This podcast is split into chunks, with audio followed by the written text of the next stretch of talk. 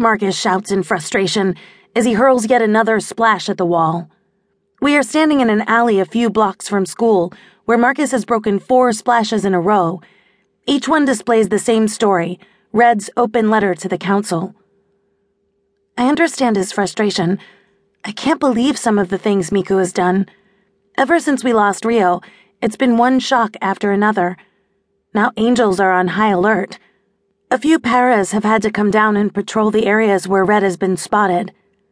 How did my sweet, funny friend become an angel terrorist?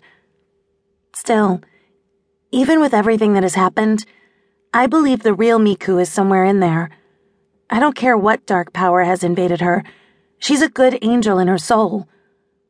Although I'm not sure how much of her soul she currently retains. Marcus, you have to calm down. Are you kidding? Emmy, do you see this? Yes, I see it. But breaking a thousand splashes isn't going to change the story inside. He punches a hole into the wall. The cracks spread through the entire structure. You're gonna knock down the building. I don't care. Do you plan on forgiving at any point? I don't know.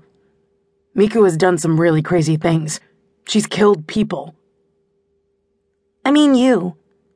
Do you plan on forgiving yourself for Miku turning? He looks at me. His warm brown eyes and perfect lips always make chills run down my spine. I know this is not the time for it, but he is so hot. Well, he's my boyfriend now, so I guess I should say my boyfriend is hot. You would think I've gotten used to Marcus and I being together, but I haven't. Girls like me usually just read about these things. But here he is, with me. I've wanted him since I first saw him. I was certain that I could only have him when I closed my eyes. But it turns out he was in love with me too.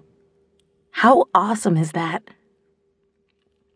Well, it would be more awesome if the world wasn't on the verge of ending, and even more awesome still if he could stop destroying New York City property and talk to me.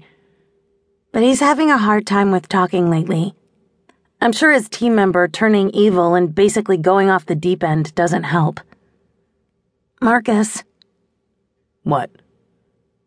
It's not your fault. You didn't see it coming. But I should have. Miku's core was so horrendous. I should have known that she would be vulnerable. I had waited a long time to find out how the twins died but now I wish I didn't know. To think that Miku and Rio went through that kind of pain in their last moments on Earth. Marcus, you did the best you could. He laughs, a laugh completely void of joy. Amina barely talks to me. For the first time in history, Jay actually agrees with her. We've lost three members of our team, and we're no closer to finding the triplex. Miku is not lost. She just needs help remembering who she really is. She's an angel running around killing humans. You can't get more lost than that. Don't give up on her. Emmy, how did this get so bad? It's not all bad. Okay. Then tell me, what good has come out of this? Name one good thing. Us. He looks over at me as if it's the first time he's really seeing me.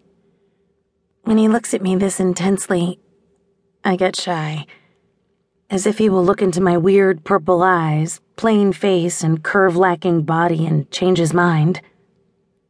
Some part of me waits for him to say it's all been a mistake, but he never does. He doesn't hesitate. He loves me with everything he is.